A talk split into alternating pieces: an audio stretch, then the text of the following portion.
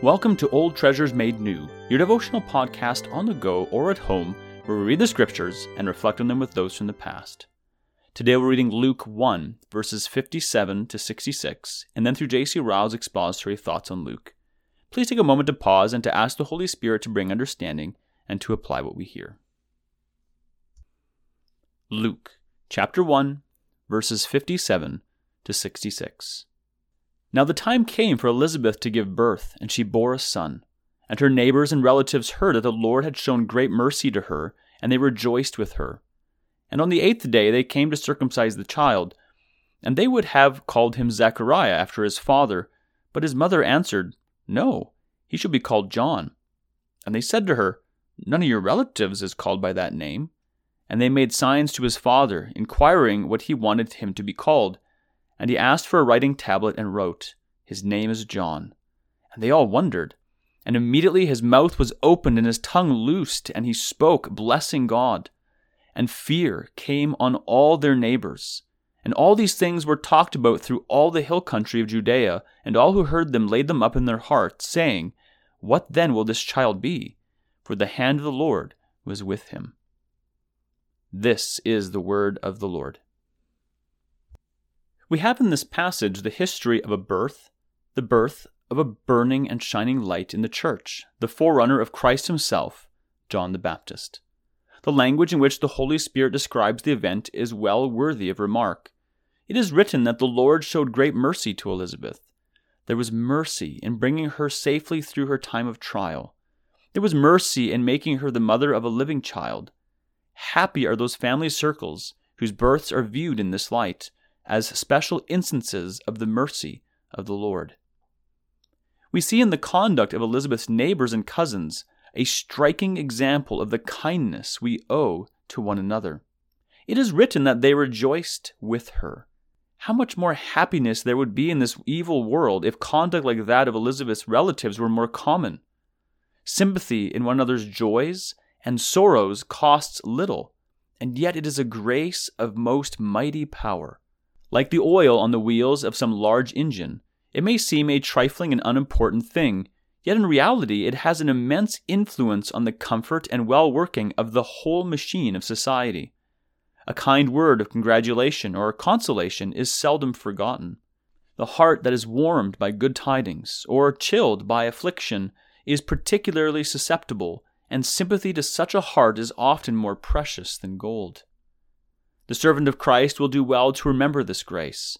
It seems a little one, and amid the din of controversy, the battle about mighty doctrines, we are sadly apt to overlook it. Yet it is one of those pins of the tabernacle which must not be left in the wilderness. It is one of those ornaments of the Christian character which make it beautiful in the eyes of men. Let us not forget that it is enforced upon us by a special precept Rejoice with those who rejoice, and weep with those who weep. Romans 12:15. The practice of it seems to bring down a special blessing. The Jews who came to comfort Mary and Martha at Bethany saw the greatest miracle that Jesus ever worked. Above all, it is commended to us by the most perfect example. Our Lord was ready both to go to a marriage feast and to weep at a grave. John 2 and John 11. Let us be ever ready to go and do likewise. We see in the conduct of Zechariah in this passage a striking example of the benefit of affliction. He resists the wishes of his relatives to call his newborn son after his own name. He clings firmly to the name John, by which the angel Gabriel had commanded him to be called. He shows that his nine months' muteness had not been inflicted on him in vain. He is no longer faithless but believing. He now believes every word that Gabriel had spoken to him, and every word of his message shall be obeyed. We need not doubt that the past nine months had been most profitable time to the soul of Zechariah. He had learned, probably, more about his own heart and about God than he had ever known before. His conduct shows it. Correction had proved instruction. He was ashamed of his unbelief. Like Job, he could say, I have heard of you by the hearing of the ear, but now my eye sees you. Like Hezekiah, when the Lord left him, he had found out what was in his heart. Job 42:5 and 2 Chronicles 32:31. Let us take heed that affliction does us good, as it did to Zechariah. We cannot escape trouble in a sin laden world. Man is born to trouble as the sparks fly upwards. Job 5 7. But in the time of our trouble, let us make earnest prayer that we may hear the rod and who has appointed it, that we may learn wisdom by the rod and not harden our hearts against God. Sanctified afflictions, says an old divine, are spiritual promotions. The sorrow that humbles us and drives us nearer to God is a blessing and a downright gain. No case is more hopeless than that of the man who, in time of affliction, turns his back against God. There is a dreadful mark set against one of the kings of Judah. In his time of trouble, King Ahaz became even more unfaithful to the Lord. 2 Chronicles 28:22. We see in the early history of John the Baptist the nature of the blessing that we should desire for all young children. We read that the hand of the Lord was with him. We are not told distinctly what these words mean. We are left to gather their meaning from the promise that went before John before his birth, and the life that John lived all his days.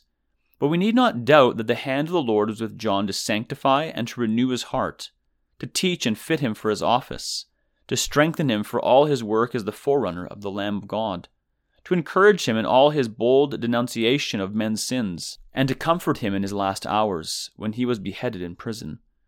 We know that he was filled with the Holy Spirit from his mother's womb.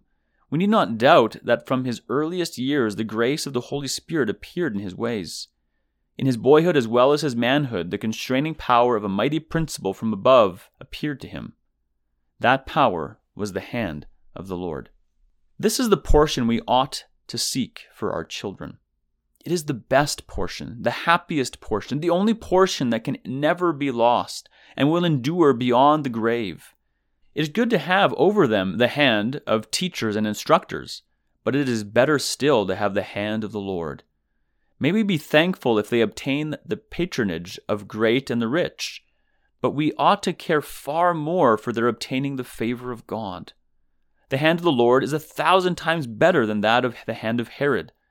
The one is weak, foolish, and uncertain, caressing today and beheading tomorrow. The other is almighty, all wise, and unchangeable. Where it holds, it holds forever. Let us bless God that the Lord never changes. What he was in John the Baptist's day, he is now. What he did for the son of Zechariah, he can do for our boys and girls. But he waits to be entreated. If we would have the hand of the Lord with our children, we must diligently seek it. That is the end of Ryle's expository thoughts for these verses. Let us carefully consider what we have heard today, and may the Lord be pleased to bring the growth for His glory.